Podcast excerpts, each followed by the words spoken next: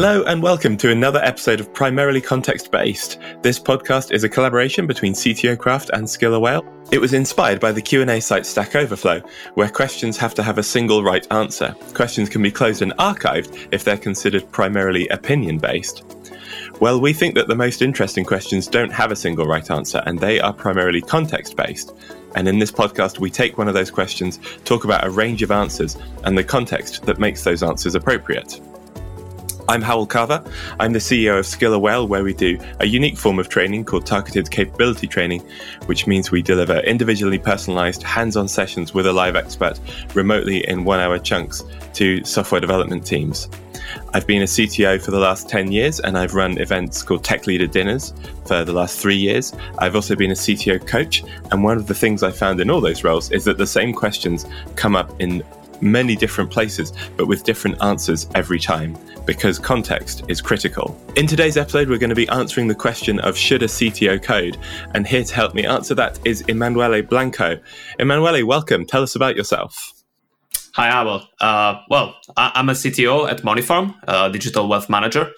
This is my first CTO role, and you know I come from a background of software engineering. So let's say that I used to do a lot of coding in my in my days, in my younger days. So it's very. I love this question about should a CTO code. I think it would be very interesting to talk about it. Yeah, and I think you've gone on quite a journey of growth at, at Moneyfarm, haven't you? Maybe you can talk about the size of the team when you joined and the size of the team now. Yeah, so I started in Moneyfarm in 2017 as a lead software engineer. I think back then we had around like probably 15 or 20 people in technology. Now we have 45 people in technology across three offices. Yeah, the company has grown quite a lot. We have 55,000 customers. Uh, and yeah, it's been an interesting journey, right? From writing uh, code into making sure that uh, my team can serve uh, our customers well. Mm. And I think I think you're right that it's a really it's a really interesting question to be discussing, and it relates really strongly to your experience because you've been on that kind of on that growth journey. Um, I find it particularly interesting because I've had a lot of other people say that if you're coding, then you're not a CTO, which is a, a, a definition that I don't buy. I don't agree with that at all. It makes there's a, a thing called the no true Scotsman fallacy, where you say, uh, well, if you know no Scotsman would do this. Oh, but this person does it. Oh, well, then they're not a true Scotsman. And the idea that if you code, you can't be a true CTO uh, seems really weird to me. It's not a position that's defined by what you can't be allowed to do in that position, right? I think being a CTO essentially means being um, at the top of the tree in terms of strategy and management and leadership and thinking commercially on the technology side of a company. And whether or not that involves coding is going to depend a lot on what the rest of the company looks like. Um, maybe it's maybe you could tell us about how much you're still coding now and how that's changed over time. Yeah. So, well, first of all, let me say that I completely agree with you. I don't think we can define CTOs by what they don't do, right? Every company is different, as we were saying. It's, it's a lot about the context, right? So there may be a need for somebody in a CTO position to code, and that's absolutely fine. It's not that they're not true CTOs. Um, I personally don't code anymore. Actually, we had a funny joke uh, in our organization. We do pull requests and we put like a ticket name at the beginning of, uh, of the name of the pull request. and somebody told me that every time I do a pull request, I should do like CTO1 or CTO2 and then have a progressive number. And I think I'm on CTO two. I'm on CTO two right now. So, and I've been having this role for one year, well, almost two years now. So, as you can see, I don't really code that often. And, and to be honest, I mean, for me, uh, it's really about I have a, a team which is of a significant size in a way, right? So I have people that are dedicated to code. I have people who are dedicated to manage engineers, like engineering manager and you know tech leads. Uh, so I have quite a well-formed team which I think is something that once you reach a point in time where you have 30, 40 people, you have to think about how you structure your team. Mm. And, you know, because most of my day is about discussing strategies, about discussing where, where do we go as an organization and how can I help the organization growing with technology? Uh, I just think that, you know, even sometimes I'm itchy for coding because, you know, this is like, I love coding. Like that's what I, I was brought up with coding. Uh, it just doesn't feel right to me that I code because you know like uh, coding it's about ownership right? Who owns the owners who owns the um, the systems of MoneyFarm in terms of like you know making sure they're, they're architected properly making sure they're well designed making sure they're testable. And it's not me. I need to make sure that those things happen but it's not me ultimately at the end of the day. So you know it's like in when you're a developer sometimes you know in the old days when you were doing waterfall or big corporations sometimes you have this discussion well you know the project uh, is 12 months and uh, 12 months is given by somebody that doesn't actually build the project right? Mm. and i think you know it's it's a bit of the same angle here. Like if i code or if i go and tell people you should do it this way well but i'm not the one coding on a day-to-day basis. I'm not the one uh, accountable for that. So uh, i think like i would be undermining the team in my position if i start coding or i start telling people how to code that. Because you know like it's a bit the problem of the hippo the highest paid person in the room. Like i go there and maybe i say something and you know i don't follow technology trends as closely as people that code on a day-to-day basis will. And then may, my ideas may be wrong and you know i'm not the one that ultimately needs to maintain the system. So why should i do that right and i think there's a there's a really important point there that micromanaging is just is bad for everyone, isn't it? That kind of you as a you as a senior as the senior person in the tech organization, the CTO, kind of trying to eh, push things down onto people who are probably in the, who are closer to the code and closer to the problem and closer to the technology is going to be bad for for everyone there's another point there which you raised, which is that there's a question of time, in that most of your days you're thinking about strategy and the long term of the organization.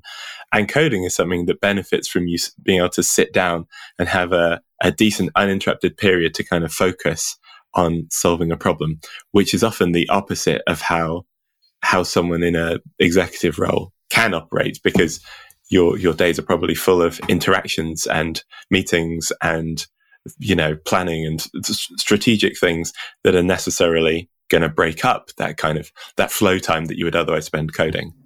Yeah, no, absolutely, you're right. Uh, we we strive a lot to get like focus time for engineers in our organization to make sure they can actually focus on writing code.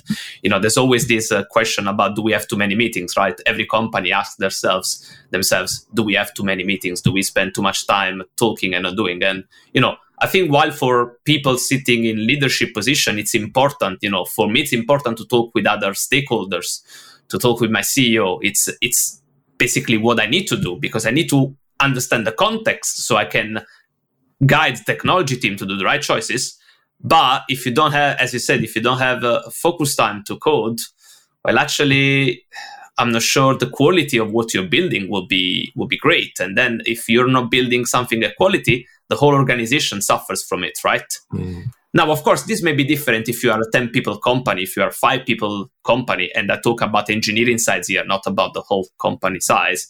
Because, you know, if you are CTO of a, of a seed stage startup, even a Series A, most likely, well, probably still some time you need to spend about coding because maybe you don't have the resources to have a team which is structured in a way in which you can uh, you know you can afford to step up of the key uh, step um, away from the keyboard right? I think really team size is critical because not many company have resources to hire engineering managers or tech leads at the beginning. It's just especially if you work in a startup environment at the beginning a cto in a in a very early stage stand-up is a is a bit of a, a, a super senior tech lead.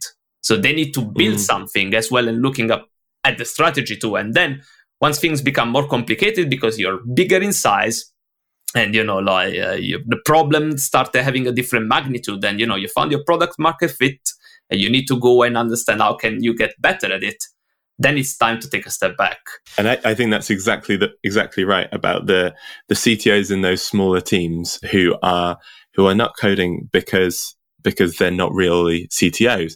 They're coding because they don't have the option to not code. And so they're trying to do the work of thinking like a CTO while also executing like an individual contributor and writing code and creating pull requests and all of that stuff.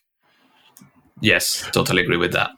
When do you think you cross that point when you can say, ah, now I've got enough people, now I've got the right structure in this organization that I I can and probably should stop coding. Like, if someone's listening to this, how should they how should they look at their own situation and say, actually, this is the point where I should be taking myself out of the code base? Okay, so I think it's very important to understand how your team is organized, right? So at the beginning, let's say you're a new company, very small tech team, probably you have one team that does everything, right? So you have one team that, uh, and, and also it reflects on the architecture. Maybe you're building a monolith because you, you just have one team and everybody works on the same code base. Mm-hmm. Then as you grow, as you scale, you start thinking, well, okay, so I need to create different teams because the backlog is uh, too big, and you know we want to separate concern. We want to create durable teams that understand the domain of my application. Mm. And then let's say you have a team about payments and you have a team about um, I don't know, like growth, right? Okay, growth as in like customer acquisition. Once you separate those teams, the cognitive load to be on top of understanding different systems starts to be quite heavy and you know, you may think, okay, well, I'm CTO and I lead one team and then I hire another tech lead to lead the other team. Then, you know, as a company grow, maybe you have pro- uh, problems or maybe you have opportunities such as, okay, we need to, we want to launch a new product, we want to expand to a different market. And you, as a CTO, you need to start being involved in those conversations. You don't want uh, your organization to take decisions without uh, understanding the impact from a technology standpoint. And as a CTO, no matter how big the company is, you are accountable for make sure it happens. It's on you to make sure that company strategic decisions are made also with thinking about the technology, uh, uh, the technology part of the organization. And it will arrive a point in which your time, you will need to spend more time talking uh, to your CEO uh, about this or making sure that you understand the stakeholders and you know, I would say it's very difficult for me to say, well, it's two teams, it's four teams, it's 40 people. Mm. A heuristic that I had in my mind when you have a team of 15 people, like two or three teams, it starts to become quite difficult to be on top of everything. So you may still think, well, I can do a, a bit of code reviews here and there, maybe not coding, but maybe still follow the architecture. Uh, but I think after that point, it's time for you to have somebody in your organization that helps you with that. And then, of course, you know, when you have 20 people, you may decide to hire a VP of engineering who may follow more the people management and the process, and you can still be a bit more on top of the architecture. Uh, I think it really depends on how you want to structure it. But as a rule of thumb, I can say once you have two or three teams, it starts getting very difficult to be on top of everything. Mm. Yeah, that's definitely true. I was thinking about times when I've been in teams when I've I've either been still coding while in a CTO role or um, I've been looking for a CTO and thinking this person also needs to code as well. And the the times that came to mind were at one point where the bandwidth of my team, despite having quite a large team, the bandwidth was too low for the huge amount of stuff that needed to be done urgently. There was a load of urgent product stuff and there was a load of um, essentially security and robustness stuff that I was very worried about. And so I put a bunch of people onto the product stuff and took care of the other stuff myself. I don't think I did a brilliant job, but I at least, you know, put, could could write up a, a stopgap to make sure that things carried on working. We didn't accidentally leak all of our users' data. Um, the other situation I was thinking about was where I was working with a team where their software abilities were not as strong as I would have liked them to be. And it was really obvious to me that I needed to bring in a CTO into that team because I was I was working there um, on a kind of consultant basis. Um, I needed to bring in a CTO who could not just tell them what good code looked like, but actually demonstrate it and be involved in the software writing process, as well as advocating for the technology part of the organization and implementing a technical strategy. Um, and that was difficult because lots of people I interviewed as soon as they realized I was interested in their ability to code well, would start telling me that it wasn't it wasn't a CTO position, which I think it was, um, but it was a CTO who needed to know how to code well, as well as hopefully then hiring those people who could mean that they could very quickly stop coding. One of the things I was thinking though is how how I would have handled those if I'd been a CTO who's never coded. Um, and I wondered what your thoughts are about CTOs who've maybe come into into the role via being a sort of manager of technology um, and maybe managing technical projects rather than having been a developer and potentially having never written a line of code. That's an interesting one. So, of course, my experience is based on the fact that I was a developer, I was a software engineer. Uh, you know, there's a concept uh, in in skills in general that it's about uh, being T-shaped person. Uh, I think I love that definition. So a T-shaped person, for people who don't know what that means, is a person that has a broad level of skills um, across uh, in a horizontal manner. So you know, you may know, uh, let's say you're a software developer. You maybe are specialized in backend development, for example, right? So kind of APIs and systems, but also you know a bit about doing front end, you know a bit about mobile development, you know a bit about infrastructure, uh, and I think modern workplaces we need to aim as leaders to get to to shape people like that in a T shape. I think that applies also for CTOs who come from a technology management background, right? Uh, mm. If you never code it, I would highly recommend to do some coding, maybe not professionally, but just learn a bit of it.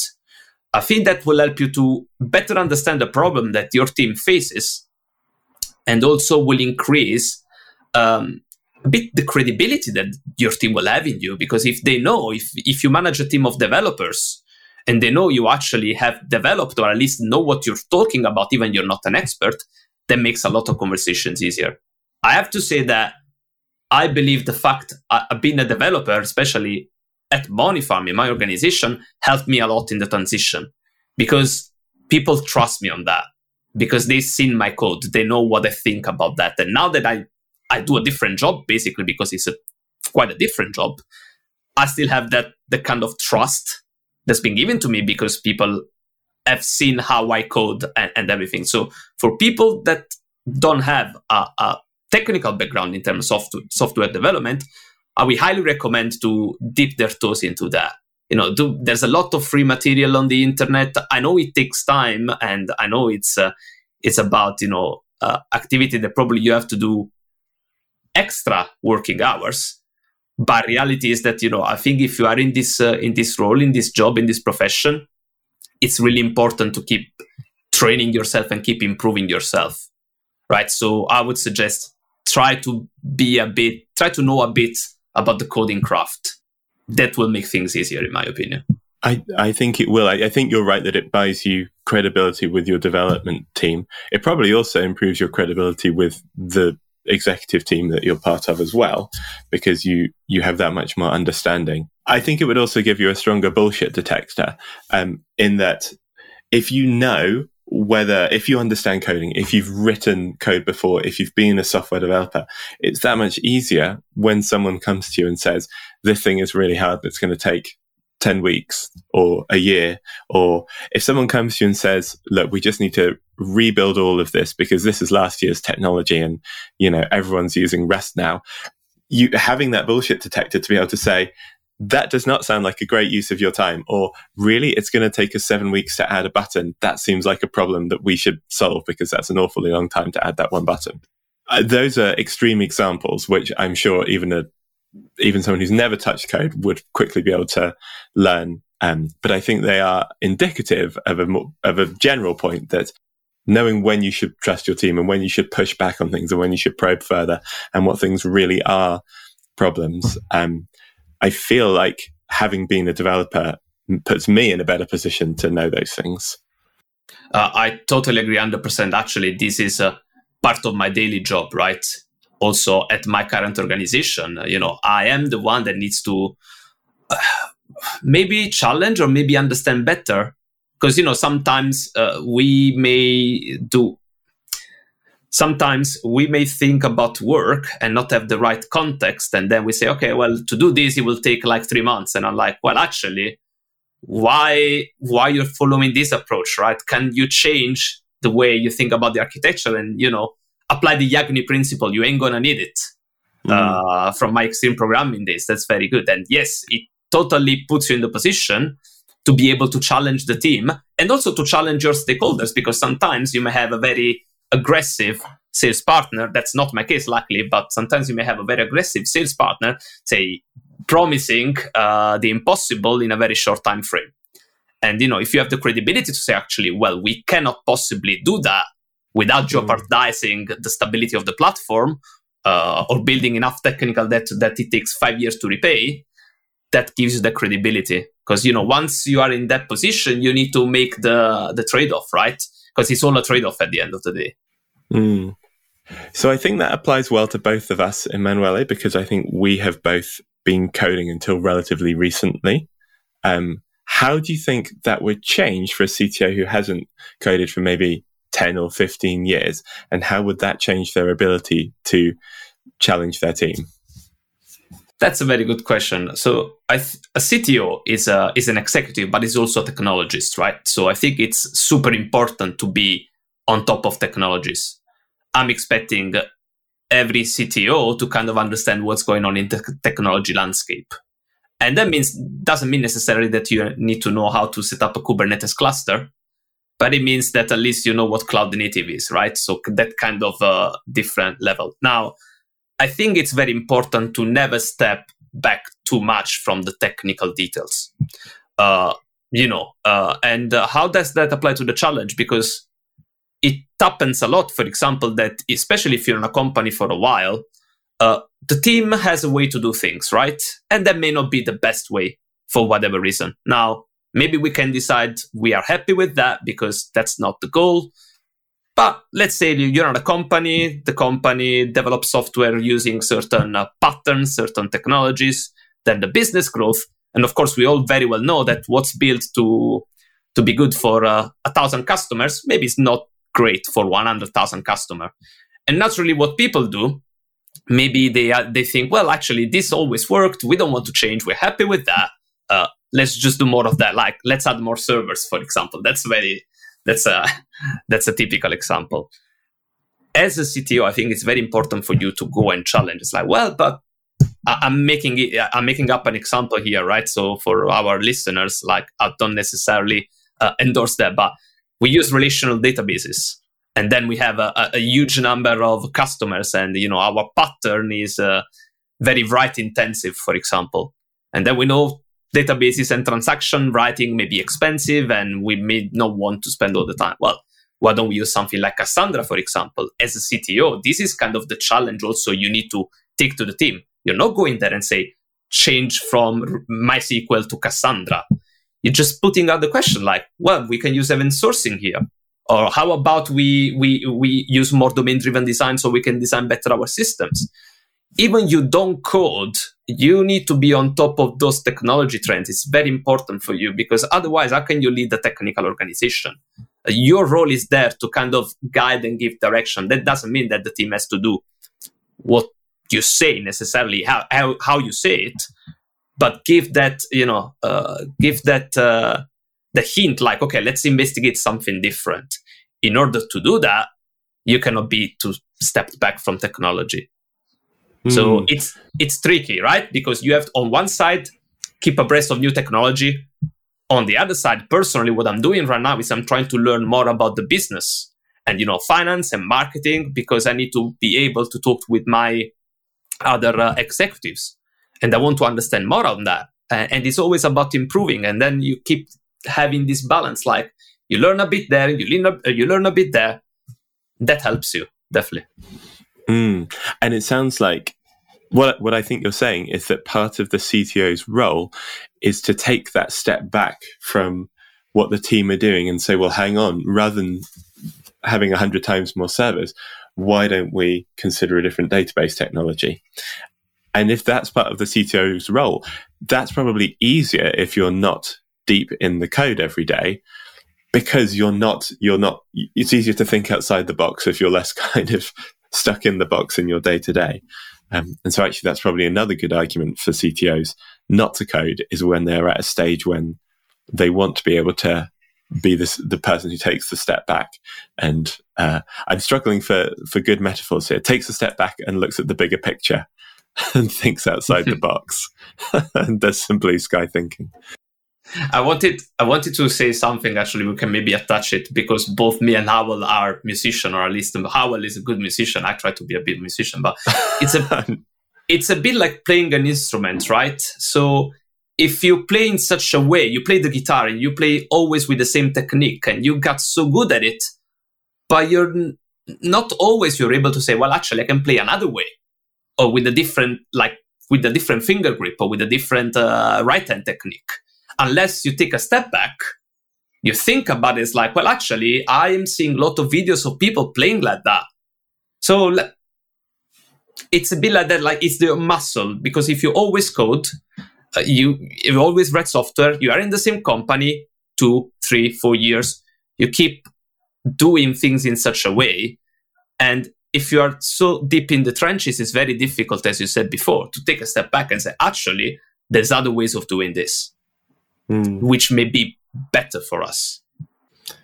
Right. And it's being able to to lose that incremental thinking and instead work out where the step change improvement could be. Yes, which is also very hard for the human brain because once we, we, we once we become good at something, it's almost like mechanic, right? I I noted that when I was coding at certain point for certain tasks, not for everything, the code would just flow automatically. I didn't have to mm. think too much about it because I was used to code in a certain way, or maybe, you know, I got into functional programming for some part of my career. So using monads for me was kind of normal.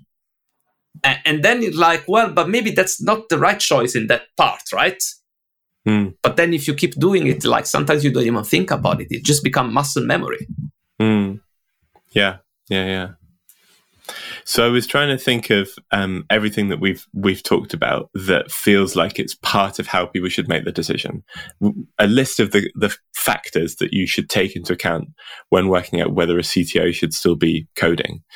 And so those include things like the size of the team, um, the team's bandwidth and any surges that they need to make on, on doing work, the maturity of the team, um, the capability of the team, um, and also, I think the other demands of of being a CTO and the size of those, um, you know, your, how heavy your involvement is with the rest of the executive team.